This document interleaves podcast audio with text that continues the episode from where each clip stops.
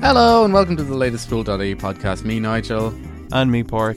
Hello. So today's a special blockbuster edition because last month we had an Irish thing and we like to have a bit of a theme. So uh, this is podcast number, what do we say, 19? Sure. Yeah, we think it's 19. Anyway, um, this month we're taking on some of the big budget films which are gracing screens this summer and then also travelling back in time a little bit to see what summer in 2004 looked like. Speaking of travelling back in time, X Men. I was sent here for you. Well, tell whoever it was that sent you that I'm busy. That's going to be a little tricky because the person who sent me was you What? about 50 years from now. 50 years from now, like in the future, 50 years from now? Yeah. I sent you from the future. Yeah. If you had your powers, you'd know I was telling the truth. How do you know I don't have mine? All right, you've piqued my interest. What do you want? I need your help. We need your help. Yeah, so there we had a clip of Wolverine, played by Hugh Jackman, talking to um, a young Professor Xavier, who isn't in a wheelchair, played by uh, James McAvoy. So we saw these a couple of years ago in, was it two years ago? In the rebooted X Men. first class. Uh, Yeah. Yes, I think so. And it kind of went back in time, and we had a young Professor Xavier and a young Magneto who was played by Michael Fassbender. So now Brian Singer has come back on board, and he's directing this X Men Days of Future Past, and it combines the two X Men world. So we have Patrick Stewart and Ian McKellen. Uh, Ian McKellen. and Anna Paquin and Halle Berry and all Yeah. those people. and Hugh Jackman again as Wolverine. So it starts off with an attack in the future. You were saying you think it's about 2023? 2023, according to the internet. I have Yeah. to look it up. So there's these sentinel creatures that are attacking mutants, it seems, trying to wipe them out.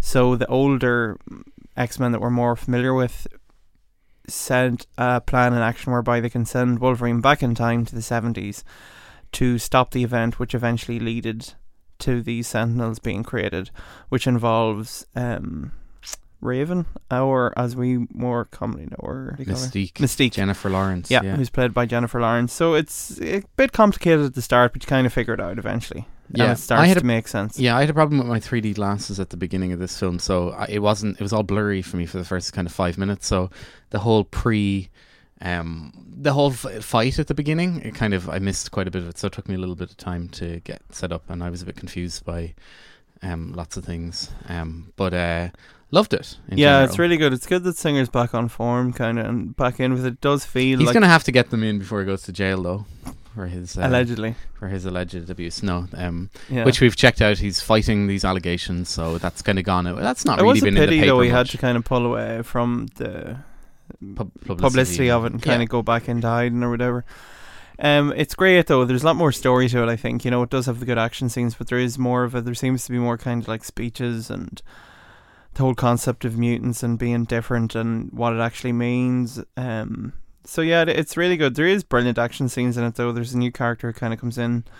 Uh, Quicksilver, who's played by Evan Peters, people recognize him from American Horror Story. He's kind of a recurring character in that. Yeah, and then the funny thing with Quicksilver is he's going to be in guard, uh, the Avengers Age of Ultron film next year, but played by Aaron Taylor Johnson, which is Ah. just really confusing and ridiculous because um, why couldn't they? This is the funny thing where in comic book land, X Men, Spider Man, and the Avengers have always been in the same things and crossing over and co- combinations. They exist but- in the same universe. but with this, the three Okay. those three worlds have been owned by different studios, and so they haven't been able to have much uh, crossover. But here, they actually have the same character in both of them, which is a bit confusing. But he was brilliant in it. And Uh, there's a fantastic scene with the slow motion. Everyone kind of seems to talk yeah, it about was that. possibly the highlight of the whole thing. It Was That is like, brilliant. Yeah, I still remember in X two. Um, all those years ago, with Nightcrawler, played by Night uh, Alan Cummings, at the beginning of Yeah. the film, where he takes over the White House, like that was one of the best introductions to a, a character, and you could want. And this is Yeah. kind of reminiscent of that. Um, but he's only he kind of dips in, and then they send him home. And Mm. I was trying to remember, do they say the word Quicksilver at all in it? Like I, I was then kind of coming up with the idea that Oh, yeah. maybe there could be a trademark or infringement or something that if they Possibly. because at the end of um in the in the post credits bit after was it Captain America when they i- briefly introduced Quicksilver, um, and uh, Elizabeth Olsen as well the the the twins where they ca- they don't call them mutants. they Oh yeah, and they, it's like as if they I had no idea what was going on. different there, films kinda. own different Yeah. words. Mm. So can the can the Avenger universe not use the word mutants or something? So oh, possibly actually. Yeah. So it's all a bit funny. It's a pity they all couldn't have sat down ten years ago. But you know, it means that we're getting great films all the time. These Yeah. big superhero, big blockbuster marquee And the things. kind of the relationship between the characters is, is more believable as well. I think it's breezier. Like it's there's great banter between the two of them, between Jackman and uh, James McAvoy at the start when he kind of turns up. That's good. And then when Fassbender comes along, Mm. all the Oh, you kinda- future shite. Yeah, you believe all of them much more. Like they're they're all proper actors. Yeah. I know McAvoy. I'm pretty sure has played Macbeth. Fassbender is going to play Macbeth in Up and Coming, and then Ian McKellen, Patrick Stewart, are Probably obviously- have Hugh played- Jackman's probably the most Yeah. one of the most talented, diverse actors So of does his Grace. generation. and it's an Jennifer interesting Lawrence has role. won Oscars. Yeah, Um, think he was in About a Boy. I'm And not sure what else you Peter- can say about Nicholas Holt. Games of Thrones fans, Peter Dinklage is in it. He plays Doctor Trask. He kind of creates these uh, Sentinel characters who eventually might lead to the destruction of mutants, and it's Yeah. good for him, kind of getting. Yeah, well, did you Film feel a work little again. bit? So I suppose turn off for the next three minutes if you haven't seen the film. Um, did you feel when they just kind of hit that reset button and they just have built this new world where like Jean Grey is back and Yeah, I kind of really didn't understand that. I was just like, "What's? Why is this okay now?" in Or stories and even at the beginning with Patrick Stewart being like alive again, you're kind of like, oh, okay, so again. Different realities and everything, and it goes back to stuff even like um, with source code, with these parallel timelines. Yeah. remember that film? Uh-huh. Um, and you just kind of have to accept that this is what modern kind of sci-fi does. But it means that you're it gives them a great lease of life, and as well, someone was saying to me because they were asking me what X Men is it, and I was like, "I don't know. It could be about seven. Um, yeah, we've had two Wolverine films. We've had three X Men. So and we've had Uh, First Class. First class. So this would be seven. Yeah. Done. So like, if you said. Oh, I'm going to see X Men Seven. You'd be like, "Oh no, I'm not going to Yeah. see." You know, you wouldn't go see Yeah, Rocky and it's- Seven. So it's No. like, oh, but it's X Men Days of Future I Past. w- You're I'd like, say oh, brilliant. I, I would go and see Rocky Okay. Seven. I, Rocky Rocky Balboa, e.g. Rocky Six, was quite good. right. Um, but yeah, it was uh, it was very good. I did think it was a little bit, um, a bit disjointed, but I can't wait to see it again. Like, and that's Yeah. just so as I can get a better handle and it is on very entertaining. The action isn't too ridiculous. It's not Transformer ish. You know, you, you can follow what's going on. There's a cool thing that they used to start with. You know, that thing where it was like doors were opening in one place and coming out another? They had some good fun with that, I thought. yeah, The we, he limbs just getting cut kind of- off yeah, and- you remember that he's just such a good director as well. Like Brian Singer is Yeah. a proper kind of The guy who plays Nixon, I thought, was. um Have you ever watched Everyone Loves Ray? mond. Yes, Raymond, sorry. Uh, yeah, His older brother, the cop. I thought it was him, but then I was like, no, his voice is totally different. And I doubt he does a good Nixon impersonation. Oh, I don't know. And then we wrapped it up with the typical uh, post-credit sequence. Then, Oh, where yes. they have uh, En Sabanur, uh, e.g., Apocalypse or AKA Apocalypse. uh, just- Apocalypto. oh. Uh, no, we will talk about Mel Gibson later, but uh, in there, and they kind of they're setting up the next X Men film, which is going to be two years time, set in the eighties. Brian Singer is going to direct again, which if is he's great not in jail. if he's not in jail. And um, yeah, so I think it's gonna be it's gonna be good. We're back on board with the X Men. I still think there's that thing at the end. Those You're like, first I'm not two- sure I even felt that nostalgic for those first two films, and yet them and and Spider Man. This was like 10, 12 years ago at Yeah. this stage. Were what kind of got us started on this whole superhero. So is it their fault? No, it's not their fault. Well, there's nothing wrong. Like Captain America was brilliant. Iron Man last year was brilliant. Avengers the year before was very good too. Like Uh-huh. for the most part, these films are.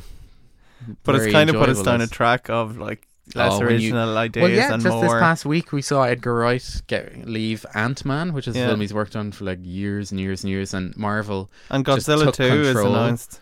Yeah, Marvel Alrighty. took control of Ant Man, and Mm-hmm. Edgar Wright just said, "Yeah, I can do."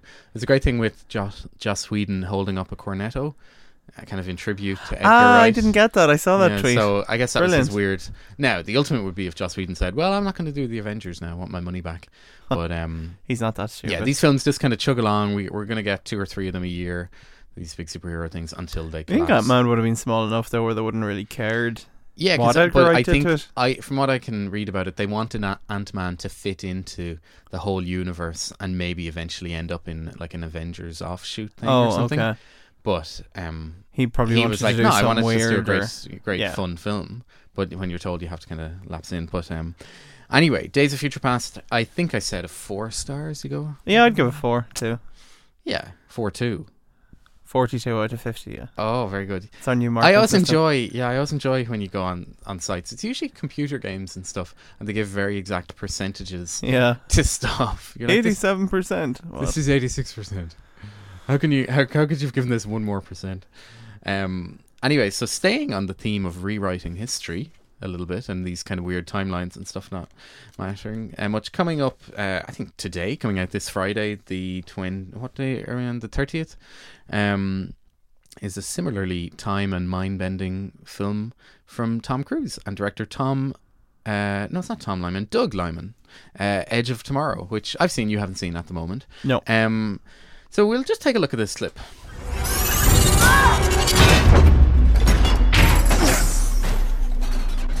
You alright, Cage?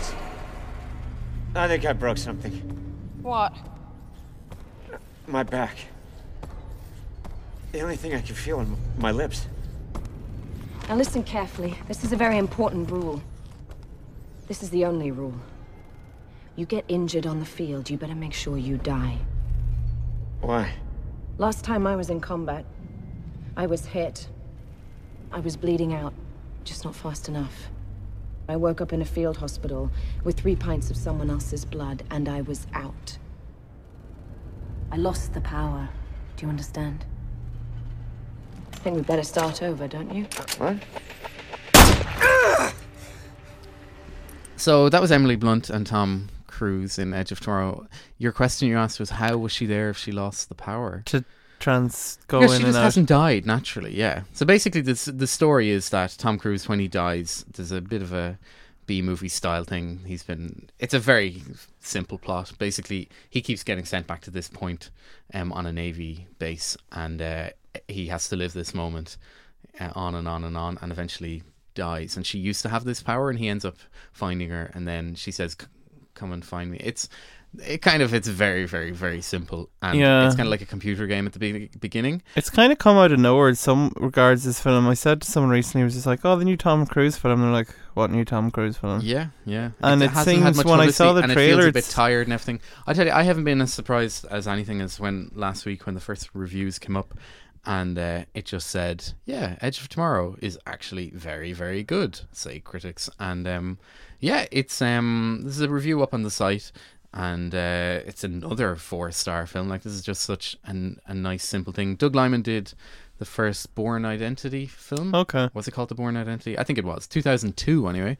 And then he did Mr. and Mrs. Smith, but he hasn't like done a whole lot. So you wouldn't really have had high hopes because usually with these things, when Tom Cruise is involved, he's kind of the driving force and Okay, um and that. But last year he had um that was terrible. Oblivion. Yeah. Did we kind of not enjoy Oblivion a little? Well, I bit? thought it was terrible. I quite enjoyed it, and it's, No. it's epic music and that. But um, he seems to be going down the route of not challenging himself too much, just making good, solid films. Like he had Jack Reacher as well last year, which um, again I thought was pretty solid as well, a good solid three um, stars and that. So um, yeah, it's a really nice, simple, engaging story. That Does um, it clock in too long? What is it? Ninety-two no, hours. I think it's very short. I have it written down here. But the fun, the the, the thing with it is, as I said with with uh, X Men, when there's no um, sense of peril, whenever you know he's going to die, they'll just start again. But it does mean that they can do that thing with uh, lots of just smash cuts of like that. Uh, we've seen it Yeah. so many times in Groundhog Day and everything, where it's just like boom, boom, and we're back, and that's that. Oh, we've been there, blah blah blah. And it's fun.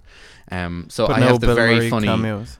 Pardon. No Bill Bill Murray, Murray is cameos. not in this. No, I have No. the very the brilliant thing that we have for our reviews where we give it a little caption and then a star rating. So my I'm very proud of this one, whereby it's Groundhog D Day, um, because he Ah. keeps going back to fight uh, these uh, a- this alien race. Um, anyway, so he, he I haven't really explained. He's a PR man for the army. He upsets Brendan Gleeson. Brendan Gleeson just goes screw you and sends him into Brendan to, to Gleeson, isn't actually it? fight. Yeah, Brilliant. uh, in this futuristic war, and they wear these big suits, and it, may, it calls to mind a little bit last year, like Elysium and Pacific Rim, two films that were very divisive, but these big suits and fighting these big machine guns strapped onto your arm, but um, it actually just kind of works. They don't explain the science too much, and this weird alien thing that it bleeds on him. That's what gives him the power, and then he doesn't die. He just gets sent back to it's a few minutes before, or like earlier in the day. So it's very well edited. It's very snappy. It's it's obviously stupid, but it's satisfying. It's Right. probably the He said that key word there, stupid, which I Of think you course let it's stupid. negates anything. No, it doesn't. No, but you think about how disappointing a film like this, like Elysium, and even didn't you not like Looper? Or did you Oh, no, like I Looper? liked You did Looper. like Looper. All right, someone didn't like Looper, but like these things when they try to be too clever and explain source code. Maybe we'll talk about that again, where Jake Gyllenhaal on the train and people are like, no, that doesn't really add up. Like that doesn't Yeah. make sense because it projects itself to be this like really clever thing, but this is just good solid. Um, Okay. and it it fits together. There's no plot holes or anything. Um, also in it, um, it's co-written by Chris Christopher McQuarrie. By the way, he's the guy who did The Usual Suspects and worked with Brian Singer and all those things, linking back to X Men. I love um, Brian Singer's company. I don't know if it says, I presume it is, because the wee logo for it is the characters from The Usual Suspects. Oh yeah, And it's called Bad Hat Harry. But the there's a line in Jaws when that old guy comes out of the Oh, that's pool. some bad head, Harry. Yeah. So I was like, oh, that's cool. That's trivia. There you ding go. ding trivia bell. Um, thingy is in. I've one weird complaint. Um, Emily Blunt is in this. Um, kind of more like Looper Emily Blunt than Devil Wears Prada Emily Blunt, but Yeah. she's kind of she's gone down the route of getting really into shape and gone really thin and stuff. And um, Is she she's- going to turn into Scorny Weaver and be a female action hero? This or is what I'm wondering. Like she's very she's very good in it. Um, but you know, has have a she burger, Emily. part to play? She has a big part. Yeah, big strong. yeah. you Like know. it's a good role for her. yeah, yeah. Okay, cool. No, I big fan, and there's a nice. There's, it has a quite a cheesy ending as well, which I kind of ended it. But Do you think um, she's a Scientologist now? Uh, she could be. Who knows? Anyway, that's I often out. wonder do Tom Cruise and his fellow actors be sitting around and he's like a drug peddler being like, So Scientology. Here's the what do you- pa- here's, yeah. here's the pamphlet. Mm. anyway. Yeah, that was it. So um, one to check out. Speaking um, of aliens, here's a clip from Godzilla. This alpha predator of yours, Doctor. Do you really think he has a chance? The arrogance of man is thinking nature is in our control and not the other way around.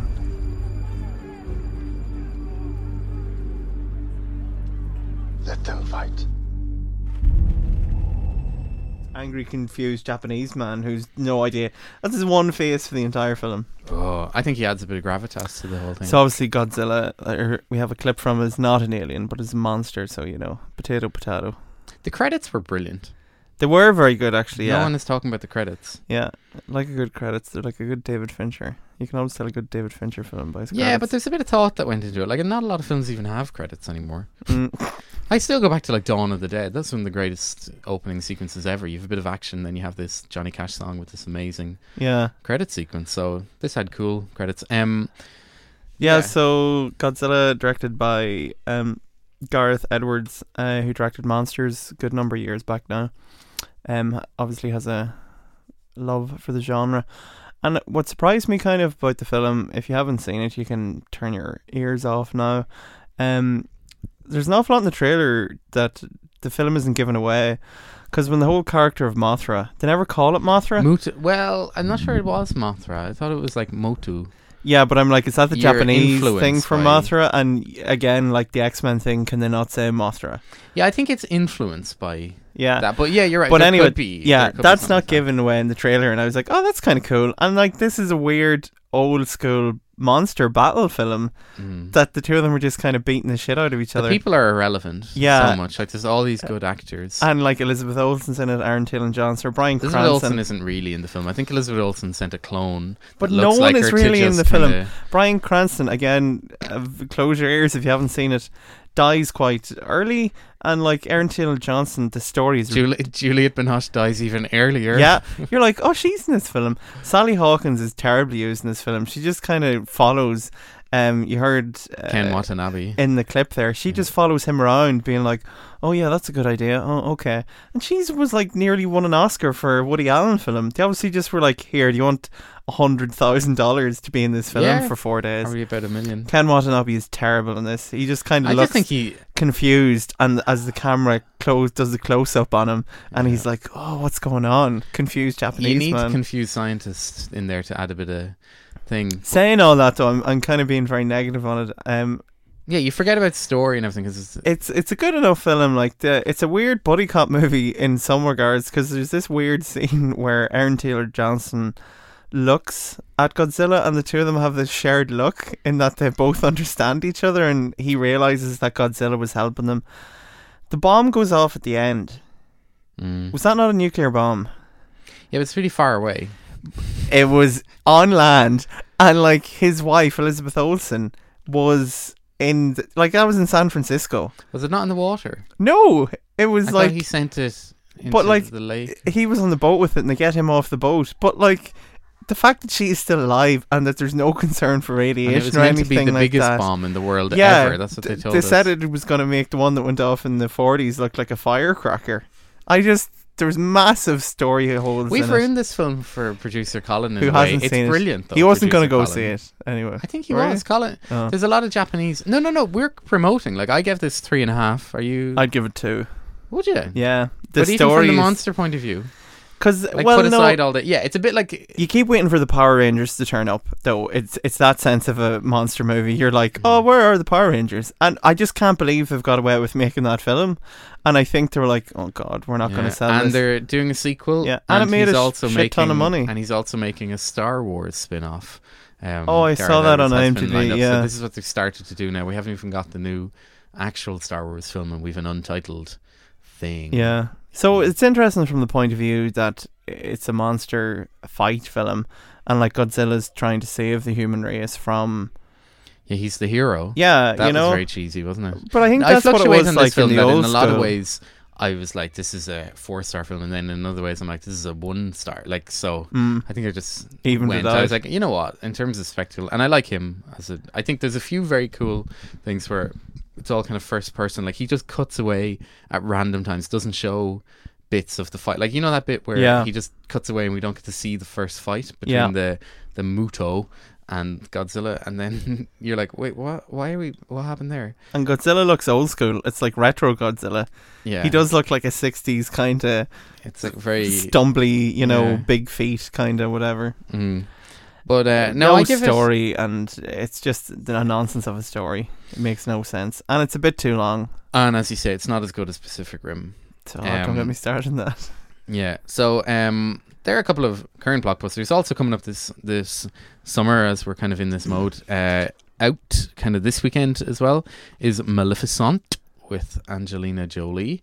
Uh, a Million Ways to Die in the West is actually out on, like Saturday, May thirtieth as well this weekend. Um, I figured kind of, out. I'm not sure they why it's do- coming out on a Saturday. I figured out. I was listening to a Mark Kermode thing, and the reason they do that is Voids reviews. and no, you no. just- It gives it the longest opening ever because Oh. it's effective because it's not an opening. It's it- a it- Saturday to the following yeah, Sunday. so it's a nine-day opening. I think it worked. Bad Neighbors did it, and there were no reviews ready for that Saturday. Like, Yeah. so you just, I don't know, you just kind of open, and it's a weird way of doing it. But um, did you like Bad Neighbors? Or did you see it? It's okay. There's some funny bits in it. Good, f- good film for a plane, wouldn't it be? Yeah, but think it's so. probably heavily edited. I'd be an incredibly edited version of that film. The guy Um, who's topless for the most of it, though, Zac Efron that's a bit ridiculous. But and Dave. there was Franco. parts of the film when I saw Zac Efron, I was like, "Oh, you're doing a bit of a young Ray Liotta here."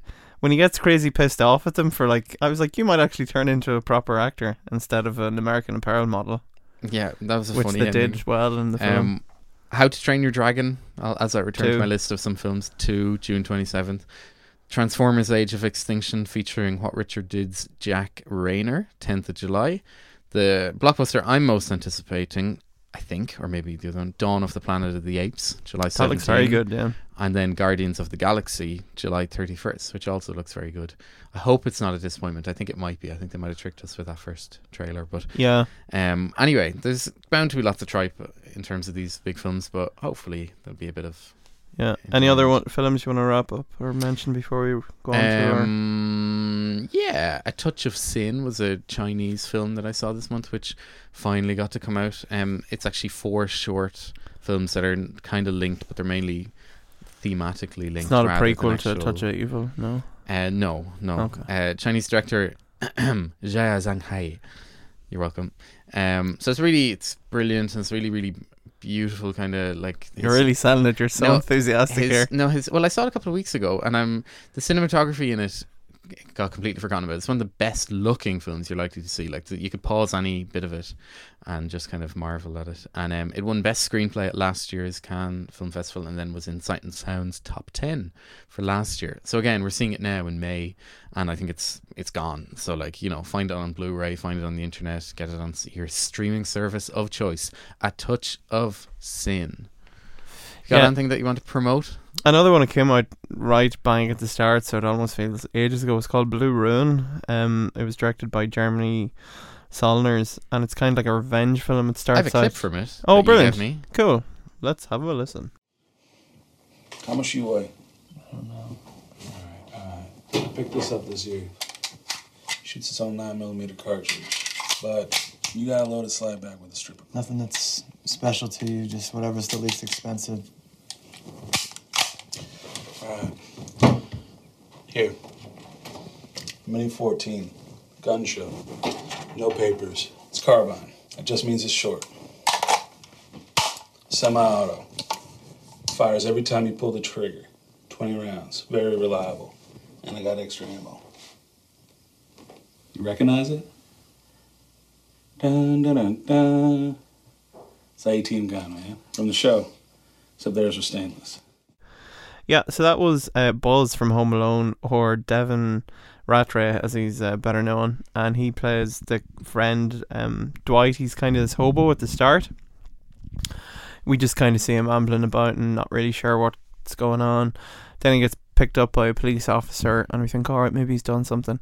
But it's the police officer is telling him that someone's getting released from jail, and then he breaks down and kind of goes into uh, action mode and goes in this revenge campaign on the person who's released from prison. It's good. It's not brilliant. It's it's it's kind of like a solid. I give it like three and a half. It's Yeah, I thought it was really good. yeah. Everyone was kind of saying it's amazing, but it's It's like not amazing. No, it's, just it's- well done, kind of nice, Yeah. simple. a revengey and- kind of, and it has it's making some interesting points. I think about gun culture in America. Hmm. There's some lots of shots with just like the insane amount of guns and how easy it is to access them and kind yeah, of I think he was just making a nice, simple film. I think it got. I'm not sure that he meant to make this big statement. art housey statement, and yes, Yeah. it got kind of hijacked. But that was just a very good, solid, uh, kind of a B movie type thing. Yeah. uh, very good. So, um, movie moment of the month. Do you wanna- do you wanna- even though I kind of ragged on it, uh, there's a brilliant scene in Godzilla where Aaron Aaron Taylor Johnson and the other like marine dudes are getting dropped into the zone where Godzilla. Oh yeah, how did he know how to use a parachute? Like he could just do all the military things. She's a soldier. He was able to defuse Go bombs. America He or could, Japan. he could swim. He could do everything. Yeah, he was action man. He looked quite bulked, but he didn't take his top off at any point. Big giant neck. Yeah. Again, Um, yeah, so there's a bit where they all jump out of a plane and descend into the city with, and it's pretty much s- silent. Might be some building music in the background with red flares, and it cuts to the city, them coming down, and the Beautiful city's all shot, destroyed, yeah. smoky. It's amazing, looks fantastic. it was in the trailer and it's on the poster and that. And Yeah. I think people thought the film might be a bit more in league with that sort of style. Like that first trailer was very, very good. What do you think of Brian? Brian Cranston with hair? Looked fake, didn't it? Um, I- he has hair a lot of the time. Yeah, I know, but it looked kind of His fake. hair in this did look a bit funny. He had to age, you see. He had to age the Yeah. 10 years. Um, my movie moment of the month is from Another Day, Another Time, celebrating the music of Inside Lewin Davis. My movie moment from it is the Dave Rawlings machine singing I Hear Them All, which then goes into This Land Is Your Land, which is a, a classic song, and Gillian Welch is in there too. So, this uh, bit of music, and it's going to wrap up this maybe. So while you sit and whistle Dixie with your money and your power, I can hear the flowers growing in the rubble of the towers. I hear leaders quit their line. I hear babies quit their crying. I hear soldiers quit their dying one and all. I hear them all. I hear them all. I hear them all.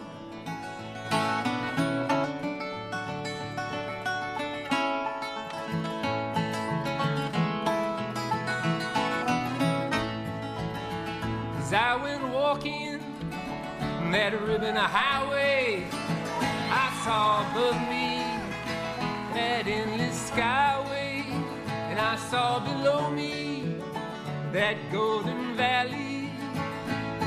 Mm, this land was made for you and me. Lovely. So that was a rewind. Um, so what we did last year was we looked back in time to 2003 because it was 10 years, and so we looked at films. I seem to remember Hulk and maybe the first Pirates of the Caribbean, and just you know, a bit of nostalgia there. So this year we're following that thing again because it's easy. And um, back to And season- X Men back in time. X Men and uh, Edge of Tomorrow have kind of weird time travel elements or whatever. And uh, So we're gonna travel back in time to when we were both nineteen. 2004. Yeah. We, uh, including producer Colin, had just finished year one of college, DCU, and uh, we that summer we saw the Pixies and the Red Hot Chili Peppers, and possibly attended Oxygen. Uh, correct, great, Good Yeah. year. But we're actually not talking about our own personal lives in 04. Um, we're picking out some films of the year. Do you want to kick off? Yeah, I'm gonna start Harry with Potter. Harry Potter. Harry Potter and uh, Potter. the Prisoner of Azkaban, um, which I think was the best or was my favorite of the series because it introduced Sirius Black, who's played by Gary Oldman. That came out that year. Um, do you know who directed it? Don't look. Oh yeah, I do. Ah, okay, that was only my trivia. Uh, Alfonso not trivia. Cuarón. Well, That's it was kind knowledge. of like so who uh, directed Gravity recently. So I was like, ah, I forgot that when I went to look up about it. And then all the all the nerds are like, yeah, it's the only the only Potter film with any real weight. Yeah. So it made two hundred and fifty million dollars. Um, I was looking up a thing there, which is pretty impressive. Nearly 250 million. Mm. 249.541. So approximately. So yeah, that was a pretty good one to s- kick off the blockbuster season. that was only in America, I think. Yeah, how do you figure out it's gross, totally yoke? Um, you ha find it somewhere. I'm not too sure. Um, Thanks, great, Yeah. great input there. Yeah. Uh, What's box your office film? mojo? Weird. Anyway, um, so yeah, I I can't remember if I saw that Harry Potter film at the time. Okay. I think I've, I think I have sin- subsequently seen it, but what was interesting to me about it was that Harry Potter film came out in the summer, and I always associate Harry Potter films with coming out. I think the Christmas. last few were all kind of October, November, December. Yeah, they releases, feel like right? kind of winter Christmassy Don't they? films. Yeah. yeah. Um, but anyway, my pick is uh, s- from earlier that summer, which is still in my top five of all time. Can anyone guess? That's Spider-Man right. Uh, We had a contributor from the audience there. Spider Man Two. Well done. And uh, yeah, th- like again, we had the um, the, the Amazing Spider Man series is now up and running and seemingly going to go on forever. And uh, I hate it. Sickened it. Andrew Garfield is not my Spider Man. Tobey Maguire is mine. Um, these films are really worth revisiting. I watched Spider Man Two a couple of months ago, and um, It's, two better than the first one. Yes. Okay. Who's the Two bad guy? has Doc Ock. oh yes, yes. Um, Proper actor. Uh, yeah, Alfred Molina, isn't that his name? Yeah. I think. And uh, it was a bit simpler before they f- they realized, oh, we can put all the villains in. It's just there's a good sense of peril and everything with Mary Jane, and just kind of enjoyed it. And he's not too smart and cocky or like everything going right from her and things. So. Uh, Big fan of the old Spider-Man too. I had a Spider-Man on my wall then from that summer because I got a free poster from Empire, and then I cut it out. I was cool back in the day. Um, Anyway, The Village also came out um that year. Yeah, that, a blockbuster probably. Yeah. M Night Shyamalan. We all was- went to see that, I think. Yeah, he, he- Yeah, quite possibly. Went the to day see it in after. Cineworld. Yeah. Yeah, it was good. It was because it kind of was the last one of his last big ones, and it was kind of yeah. There was like three big kind of twists in it that you don't see coming. Well, I didn't anyway. I only remember the water. What are the other twists? What water? Oh no, I'm thinking of signs. Sorry. The- God. anyway, so the village. But um, signs not after that. Signs was big as well. I didn't like signs though. I thought it was pretty shitty. Um, so the village. Um, What we do agree on is that M Night Shyamalan is now very very silly. yeah, he's kind of lost the plot. Uh, Joaquin Phoenix, Adrian Brody, William Hurt, Sigourney Weaver, Brendan Gleeson, an amazing cast, and um, it was directed by Bryce Dallas Howard. It was star. It was starring Price. Dunn. Sorry. Yes. Um. So yeah, it was kind Zing. of there was about three big twists in it. They're all good and surprising, and it yeah it was the last What are one. the The, three big ones? The one with the car at the end. one where you realize well you In kind the of future. yeah that it's well no it's in the present The day village. Oh, It's just they're living in the past. Then that the the creaturey things are actually the elders acting up, and then there's a big shock when Joaquin Phoenix is stabbed by Adrian Brody. Oh, I'd forgotten that one. Yeah, there you go. Three. That is quite a cast, isn't it? Mm. And it was yeah. Si- it's Signs engaging. did come before. It was 02. Yeah. I did a and it was shite. did a Google. Um, Also starred Joaquin Phoenix and Mel Gibson. Speaking of Mel Gibson, Um, no, we can't speak about Mel Gibson yet. We'll come to you guys are going to be very excited by what we're wrapping up with this little section. Um, no, my next one is a film that uh, I think is one of the best films of the millennium. People always say that, and well, no, y- you can kind of nearly get away. Terrible with it. reviewers always say this. The best Irish film in 10 years Yeah. of the century. of the millennium. Yeah. Um, anyway, Collateral, Michael Mann's Collateral, uh, which stars Jamie Foxx and Tom Cruise. Uh, Tom Cruise plays Max, and he um, and he no, sorry, uh, Tom Cruise is Vincent. Jamie Foxx is, is Max, and I was looking at a few clips of it there, and um, we'll wrap things up with something from it. But uh, Jamie Foxx is really kind of almost like he's in Spider Man. He's in that same mode, and he hasn't really aged either, as well, which is kind of creepy. Um, like Tom Cruise d- has aged a little bit in Edge of Seen as a Tomorrow, big departure for both of them, kind of. Well, Tom Cruise playing a bad guy, effectively. Yeah. Um, but it, it visually it was shot digitally, and it was at the at the time that was really groundbreaking. And if you and, And it was I all remember at thinking it nighttime, looked kind of great. yeah, dusky around and- LA and the yeah. old. Um, LA has bit of trivia has recently looked into um, LED street lighting, so the street lighting will be less yellow and more blue. The Kelvin rating of the lighting is likely to change then, Ah. and it- they reckon this might happen around the world. So like this idea of the night scenes of American cities that we all uh, have come to love from cinema will potentially be changing. Um, reminded me a little bit of that film that no one saw from last month as well, Lock, where Tom Hardy was just driving around. It was all Oh, okay. street lighting on the motorway as well. But um, anyway, Collateral, um, go and get it. And I, I don't know what this would l- look like in HD, like whether it would still hold up, whether that graininess. Mhm. Because at the time, remember s- um, the film last year, the side by side film by Digital? Yeah. Um, and they had a lovely shot from it, and it actually looked kind of crap. Do you remember that? Yeah. And you're like, oh, actually, that doesn't look as amazing. It looks kind of grainy because it's all pushed really high kind of contrast and that. But um, really good. Uh, two comedies that we pointed out. Yeah, uh, we actually Dog- have a clip from it, from Yeah. one of them. Do you want to? Yeah, go hit for it. this one. All right, press play. Hey there, Timmy! Holy mackerel, mister. You scared the jeepers out of me. How would you like to take a break from that fine lead-based paint and learn about dodgeball? Boy, would I. Whoa, whoa. Hang on a second there, sport. Patches O'Houlihan. That's right, Timmy. If you catch a ball that's thrown at you before it hits the ground, then the player who threw that ball is out, not you. Plus, another player from your team gets to come back. Yeah, so there we have a clip of Hank Azaria, who plays a young Patches O'Houlihan from the movie Dodgeball, and then is later played by Rip Torn, who's now dead. Uh, anyway, yeah, so that was kind of the big comedy I think from the year or from that blockbuster season. It's kind of the um, Ben Stiller and Vince Vaughn as rival gym company owners, and uh, kind of. But how the many usual. times have you seen Dodgeball? Oh, I about think i I've six. seen it about ten times. Yeah. that became that became one of the like seven DVDs that we were allowed to have in college. Yeah. and you just ended up we put on Dodgeball or Shaun of the Dead, and it's always on telly as well. yeah, and I'd say it always does well. Like it's um, You'll always watch a bit of it and be like, oh yeah, this is pretty good.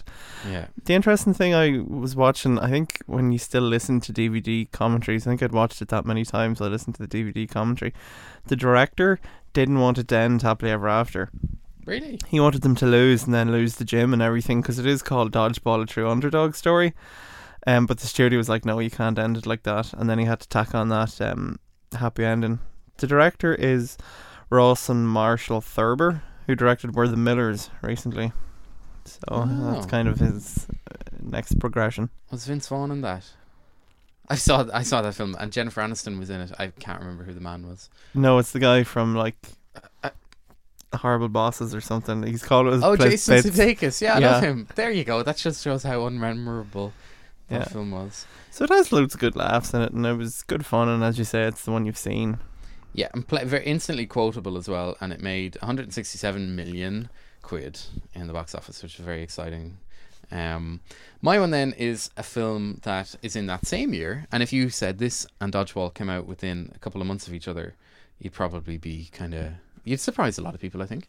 Um, so it's Anchorman: The Legend of Ron Burgundy, which at the time not very many people saw in the cinema. Totally passed me by. Yeah, I did see it in the cinema, and um, Do you think it was funny? I remember thinking it was okay, Mm. and then you rewatch it, and everyone, then you're like, ah, now I kind of Yeah, because everyone went mad about it. And the first time I saw it, I was like, "This is crap. What's Yeah. so funny?" But then again, second, third time, you're like, "Oh yeah, this is hilarious." Yeah, and then fourth and fifth, and then you watch, it and then yeah. So it made half the amount. It made ninety million Mhm. only, and um, Have you seen two? Is it any good? yeah, I missed the first fifteen minutes of two, and I just slotted in there when I went to see it in the cinema. I've never. It's like any kind of a reunion where, when like. Um, They're just when rehashing the Smashing same Pumpkins jokes, got or- back no. together when Pavement got back together when all these people that you actually wanted to reunite and then when it happens you're like oh yeah well that was a bit of a buzz but yeah maybe they should have just kept the mystery so And it's weird that it's a sequel, kind of, but it's it was ten years apart, kind of. Like you could understand if it was the next year, it'd be like, "All right, okay, it Mm. mightn't be as bad as such." Yeah, but the first Anchorman again, go back and watch it. It's very good, and instantly quotable, instantly. So we've two uh, more that are not quite Serious, yeah. They're slightly more serious, but both films that made uh, shitloads of money. Yeah, actually, Fahrenheit 9/11 is mine, Michael Moore, and it's the post 9/11 kind of examination of what happened to America and how they got into the war in Iraq and an examination of their war policy and everything. Um, it's a fantastic documentary. You kind of, I was l- watching some clips from it, and you're like, oh yeah, Michael Moore, he's kind of disappeared a wee bit of late. Yeah, you get emails from him. Like I think he just just like doesn't isn't really a filmmaker as such. He might. But I think it cost six million to make. I think I read, and it made like 120 million. So I presume he's insanely rich. Yeah, capitalism, a love story. Last thing he did, and that was 09. Mm-hmm. So- Maybe he's working on some magic. And what's your more serious one? Um, well, it's, it's either a comedy or it's very serious, depending on your viewpoint. The Passion of the Christ. Um, an amazing, likely brave and weird film. This was in it's great propaganda and all film. these other ancient. It was Aramaic and um, um, uh, can you remember the other language? Aramaic. Yeah, and Hebrew. Hebrew, yeah. I don't know. Um, Bible talk, anyway. And um, came out around Easter, and it got nuns excited, it got priests excited. We went to the cinema to see this um, in a group, I seem to remember. And uh, I seem to remember being I given think a it was copy me, you, of, a- and of, Sarah Neville, I of the think. Gospel. Um, No. I got it on Grafton Street at the time, then, or something. All right, it, no, I it didn't opened see it this with whole you. thing, and like they were talking about it on the Late Late Show at the time, and people were like, "But we- it's really gruesome," and, and everyone's like, "Yeah, but that's what that's what Jesus felt. Like Yeah. it wasn't fun being crucified." I don't know why people in Ireland were talking like that, but um, Yeah. that was what the American like. It it it made um so much money, and everyone kind of saw it, and it got people talking like so much. It's and- kind of like one of those films you had to go and see. um. Yeah, but it, it made so. Will I give you the, again? Yeah. I know we don't talk about money, but Uh-huh. much. Um, because you owe me a tenner. But uh, thirty million Good. budget. Uh-huh. And it made six hundred and eleven million. That's in Wow. U.S. dollars. So by my calculation, it's two thousand percent of its. No, it's wrong. No, Yeah. that's right. Two hundred. Yeah. That was kind of the last film Mel Gibson did that people liked him, I think, and then he became a bit off the wall and crazy and started, you know, Um, abusing yeah, his wife Apocalypto, and- as we mentioned, it came recently, and then he tried to come back with that thing with the beaver. But yeah, Oh, I think yeah. he's kind of the old, the mad anti-Semitism stuff. But Yeah. and the Passion of the Christ, I haven't seen it since. It's been on telly once or twice around Easter, but It was a good film in regards because what I liked about it was it did the representation of Jesus and Mary quite well, where you're like, oh, here's a mother and her kid, and that was believable. did she get the ride? No, she just had. No, and then the bit with um, Judas was done really well, and the character of the devil was done quite well because it's just like androgynous. There was good elements to it. Oh yeah, I actually want to go back and watch it now more than any of these other films. Sorry, The Village. um, so it's very good, and that was 2004. Like it was, it was a you know fair enough year. We had um what else? There was some other things. So Shrek 2 we didn't talk about. I think that came out at Christmas. Meet the Fockers was also from 04. The Incredibles that was a winter film. Uh, the day after tomorrow. This was what I looked at. I was trying to find what the duds were. The day after tomorrow. Oh, that's a good enough disaster movie. Yeah, you kind of forget a bit about it. Um, the Born Supremacy come out in the autumn. Which one's that? Uh, the second one. Okay. Not Doug Lyman, the first Paul Greengrass one. Okay. Um, and what was the other summary? Oh, yeah, uh, Troy. Try. Meh. Try with, with Brad Pitt. Yeah. Um, yeah, in- I couldn't remember anything about it. Is Colin Farrell in that as well? No, Is that that's another you're, you're film? thinking of um, Alexander. Yeah, I couldn't That's remember the one anything. with everyone had their own accent. Eric Bana. Uh, Is he in Troy? That's Troy. He gets killed. Everyone was very sad That's by what- that because he had a wee baby. All right. Yeah, Achilles is uh, Frodo might be in it. No, So this is in Orlando the- Bloom. Oh, was he? This was in the pre 300 kind of era of yeah classics when they were a bit more serious about themselves. Fastbender's probably in it in the background somewhere. Yeah. With his top off. Anyway, so we'll wrap up with a clip from. I've, ju- I've just done a Google. Can I tell you who's in Troy? Go for it. Can I give you this cast list? Like, Yeah. Um, Peter O'Toole, Rose Byrne, Brendan Gleeson, Diane Kruger, Sean Bean, Brian Cox, Orlando Bloom, Eric Bana, and Brad Pitt. That's a really good cast, isn't Who's Sean Bean in it? it? Don't know. Okay. Anyway. Ned, Ned Stark, Game of Thrones. So that was it. Um, we'll quickly uh, wrap up then with uh, a bit of stuff to look forward to in June. So I'm looking forward to 22 Jump Street. It's coming out on the 6th of June. Next week, yeah. Yeah. Um, it's going to be directed again by Philip Lord and Chris Miller, and they did the first one, 21 Jump Street, and recently the Lego Movie and Cloudy with a Chance of Meatballs. So that's kind of them. You've seen their humor. Like the first one was good. It knew what it was about. There's a great funny scene where they sit down with the detective, and he's like, "Look, you're just gonna do this and do this," and he points out everything. Like, and it points out everything with the plot. So there's a clip in the new trailer where the detective is sitting down again, being like, "Look, no one liked when you did that other stuff. We're just gonna do the exact same thing again, only change it a bit."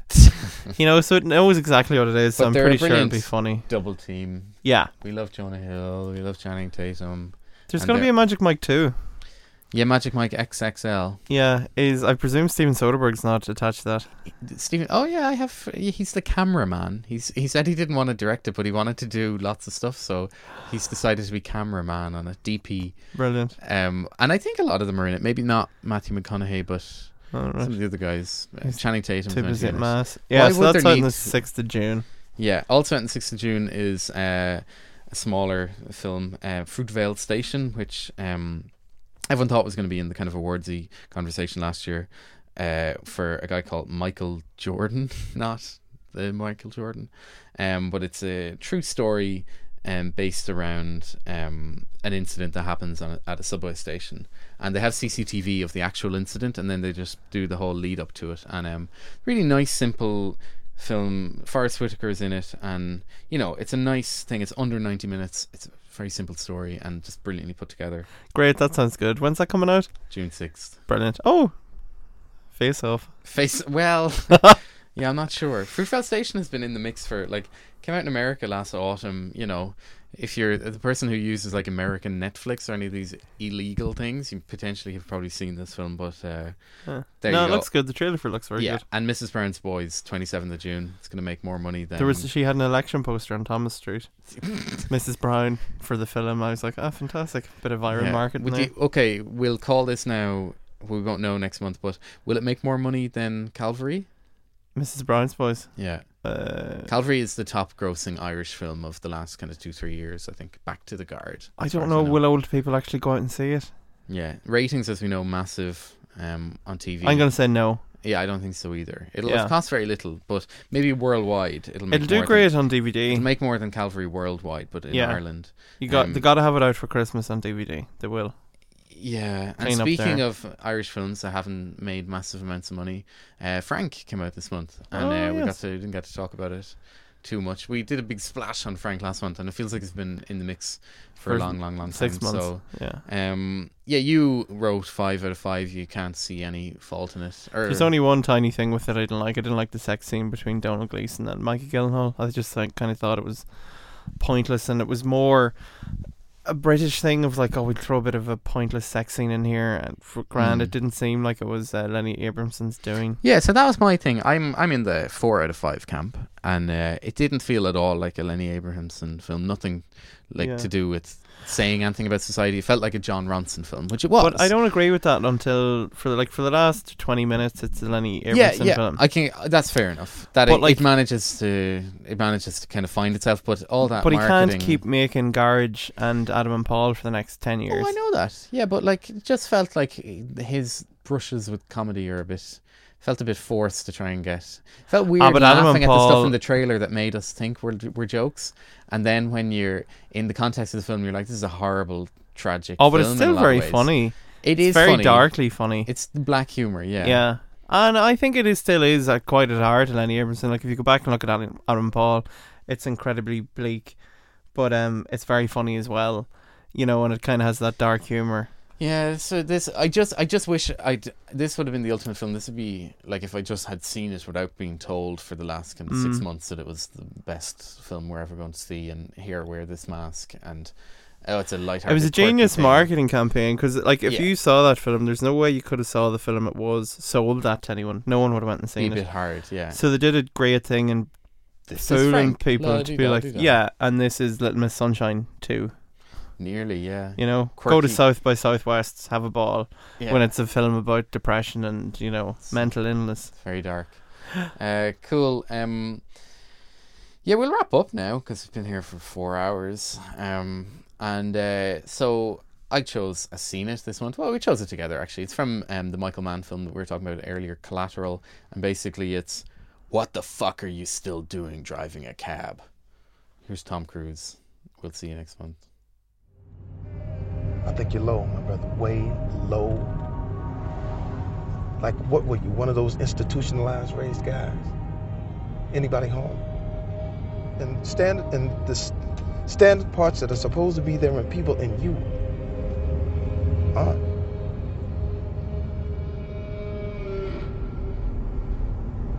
Then why did you kill me?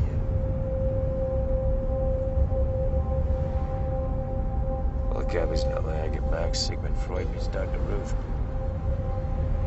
Answer the question. Look in the mirror. Paper towels, clean cab. Limo company someday. How much you got saved? That ain't none of your business. Someday, someday my dream will come. One night you'll wake up and you'll discover it never happened. It's all turned around on you. It never will. Suddenly you are old. Didn't happen. It never will because you were never going to do it anyway. You're pushing into memory that zone out in your Barco lounger, being hypnotized by daytime TV for the rest of your life. So don't you talk to me about murder.